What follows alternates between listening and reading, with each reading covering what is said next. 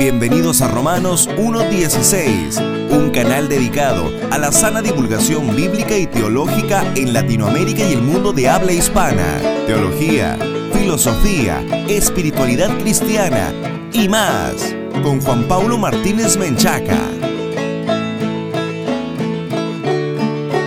Bienvenidos patrocinadores y amigos a un nuevo programa de Romanos 1.16, el encuentro de divulgación bíblica y teológica para la gloria de Dios, un fraternal saludo a toda nuestra amable audiencia que nos está escuchando a través de la radio y de la internet. Este es el segundo programa de la serie Una familia para Cristo y este mensaje se titula Familias que perseveran en Dios. El primer mensaje de la serie titulado Origen y Fundamento de la Familia pueden ustedes descargarlo gratuitamente entrando en www.jpaulomartinez y tenemos que comenzar por decir que la familia está recibiendo muchas presiones de parte del mundo, de varios frentes, siendo dos de ellos, por un lado los medios de comunicación, la radio, el internet, la televisión, el cine, y por el otro, algunas acciones que algunos gobiernos o autoridades civiles están implementando y que están pegándole a los fundamentos que Dios ha dejado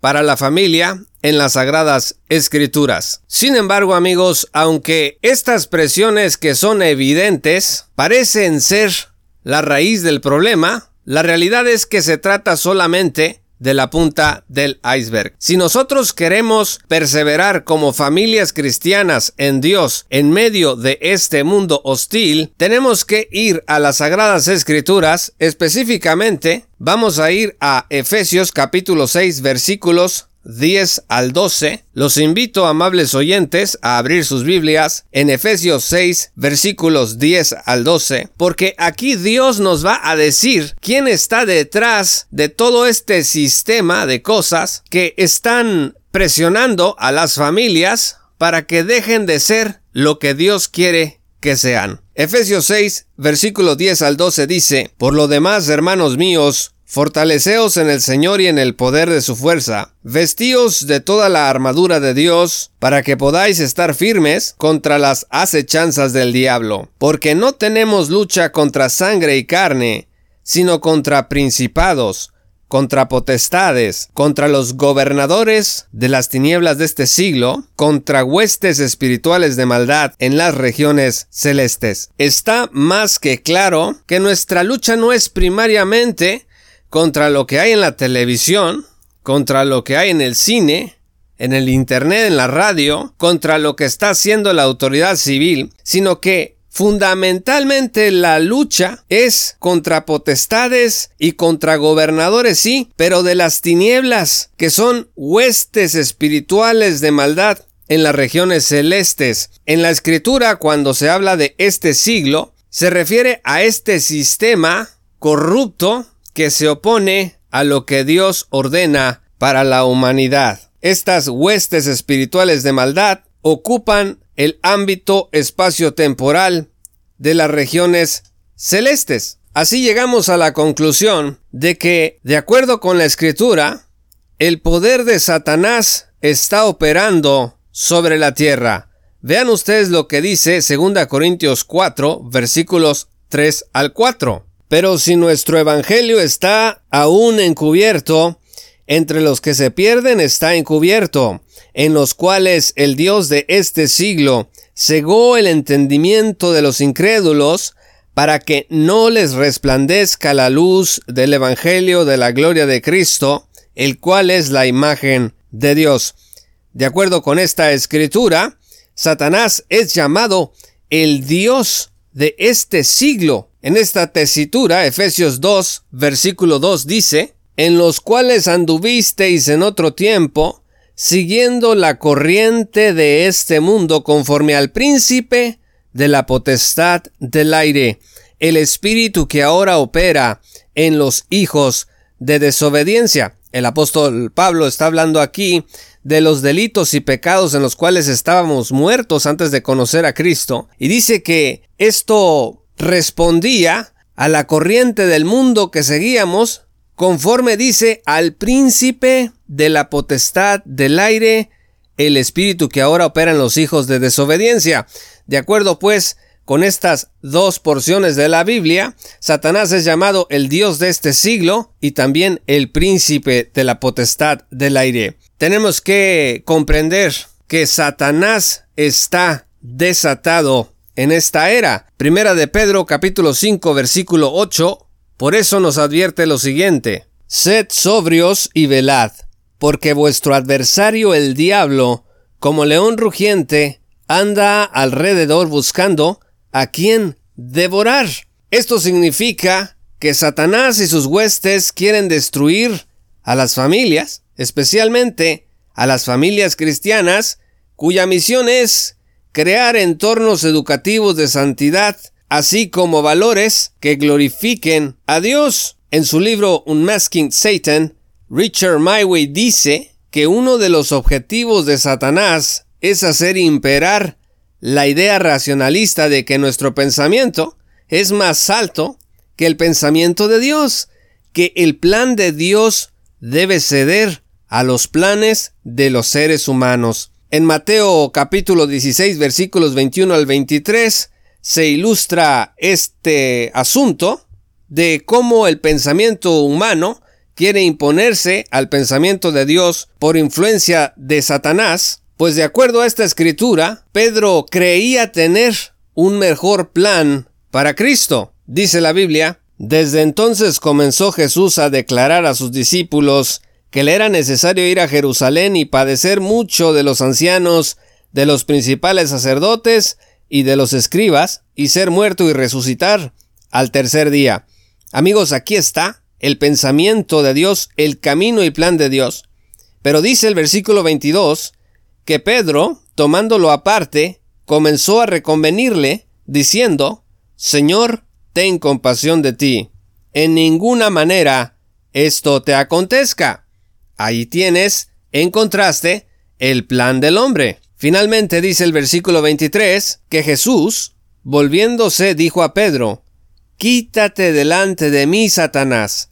Me eres tropiezo, porque no pones la mira en las cosas de Dios, sino en las de los hombres. Es conveniente entonces reconocer que detrás de este aparato del mundo que se opone a la familia, al fundamento y origen de la familia, esté el enemigo tratando de cambiar el pensamiento de los seres humanos para que le demos la espalda a nuestro Creador.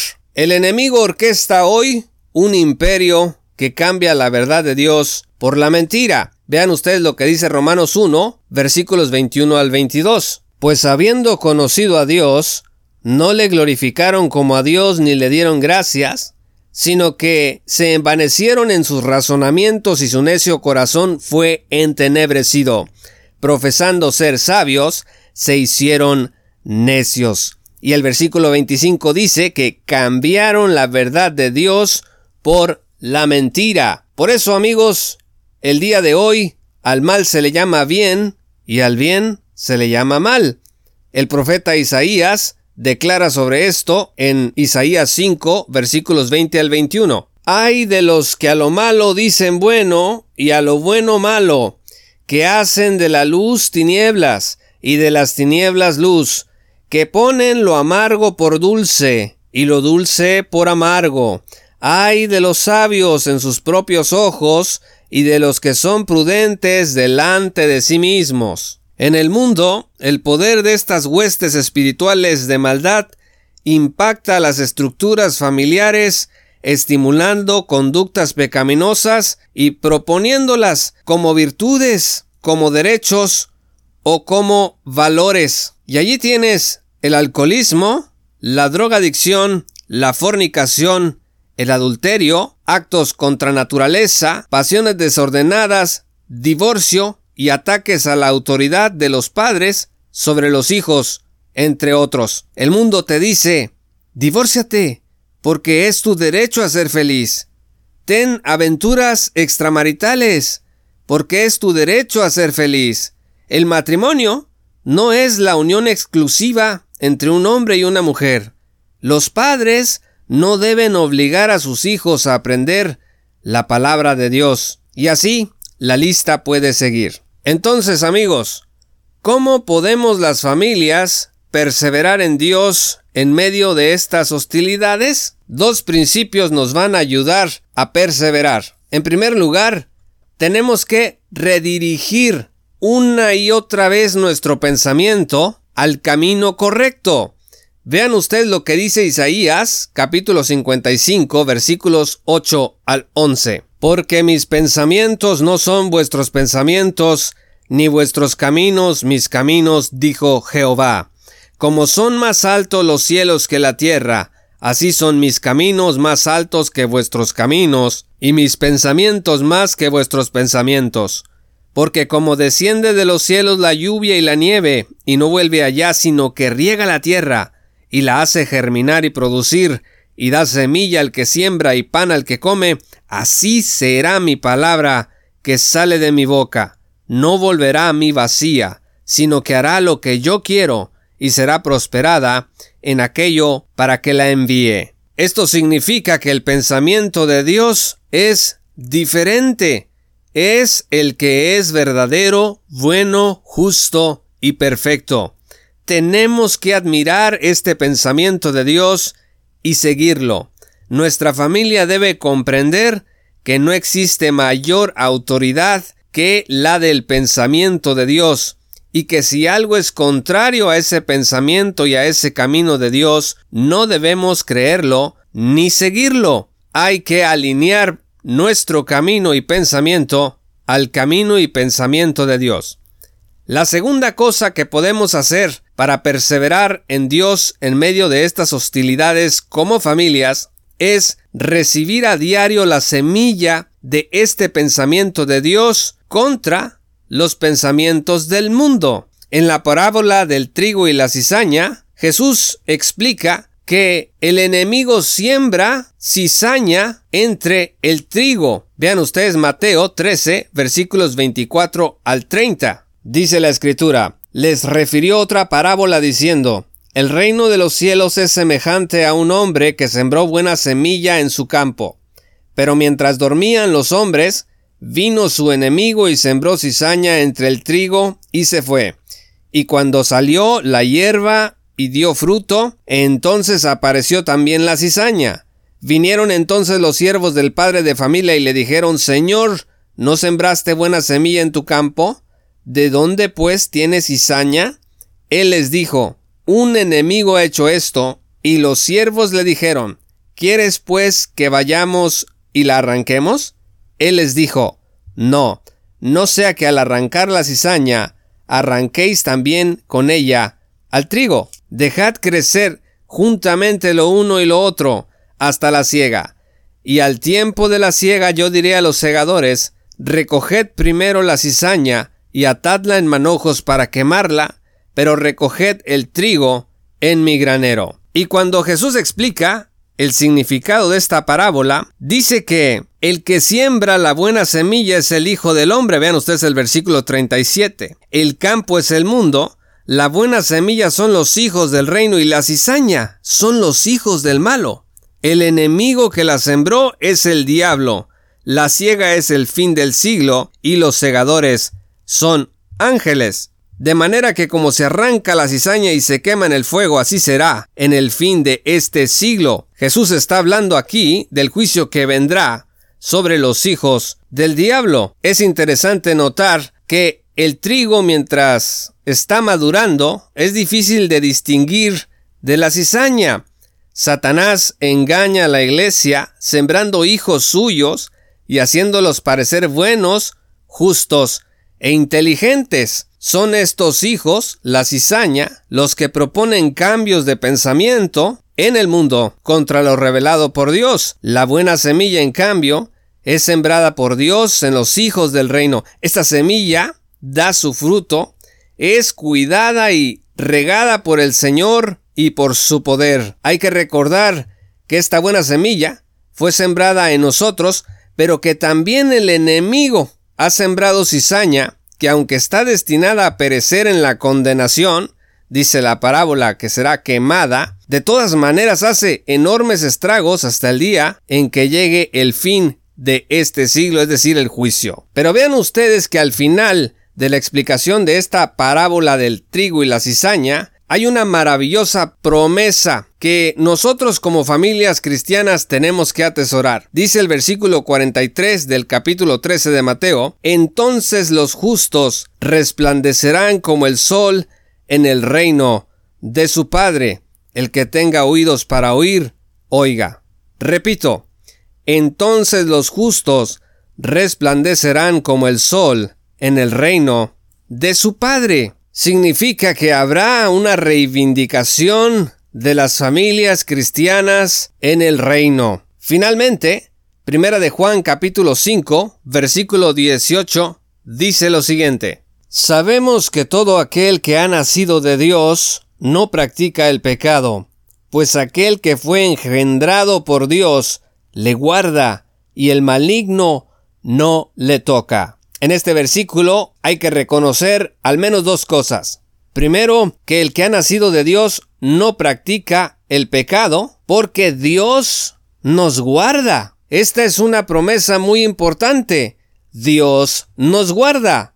Y la segunda cosa es que el maligno no nos toca. Sobre este versículo, Juan Calvino escribió el siguiente comentario. Cito, los hijos de Dios no permanecen intocables ante los ataques de Satanás, pero sí son guardados de sus puñaladas por medio del escudo de la fe, de modo que la puñalada no penetrará hasta el corazón. La vida espiritual jamás se extingue en los hijos de Dios. Dios nos guarda. Cristo pide al Padre que nos guarde, haciendo ver que no será por nuestra propia fuerza que perseveraremos. Las armas que tenemos son las armas de Dios. Seremos guardados del pecado en tanto que somos guardados por Dios.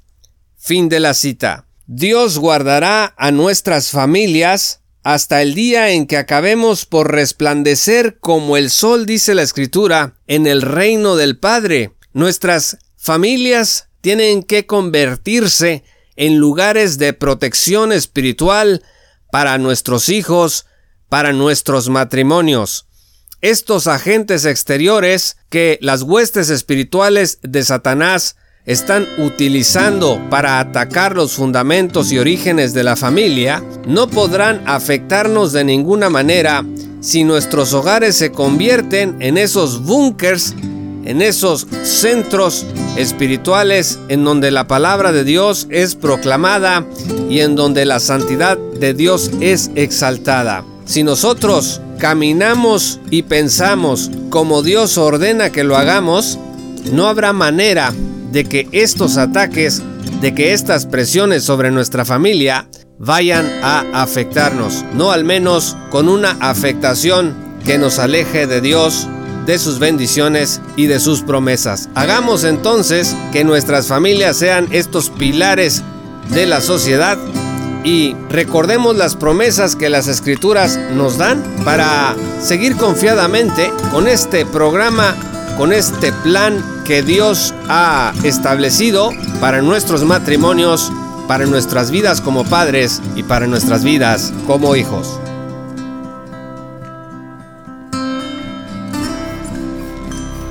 Muchas gracias patrocinadores y amigos por escuchar este programa. Si aún no eres patrocinador te invito a que te unas desde un dólar al mes en www.jpaulomartinez.com o directamente en www.patreon.com diagonal Martínez accederás a recursos exclusivos, pero sobre todo tendrás la oportunidad de estar hombro con hombro con nosotros en esta tarea de divulgación bíblica y teológica para la gloria de Dios. Recuerda visitar nuestro sitio web oficial para escuchar también el primer mensaje de esta serie, Una familia para Cristo. Yo soy Juan Pablo de Romanos 1.16. Muchas gracias y que el Señor los bendiga hasta que volvamos a encontrarnos. Esto fue Romanos 1.16 con Juan Pablo Martínez Menchaca. Únete como patrocinador y apoya la sana divulgación bíblica y teológica en América Latina. Búsquenos y síguenos en nuestro sitio web oficial, redes sociales y otras.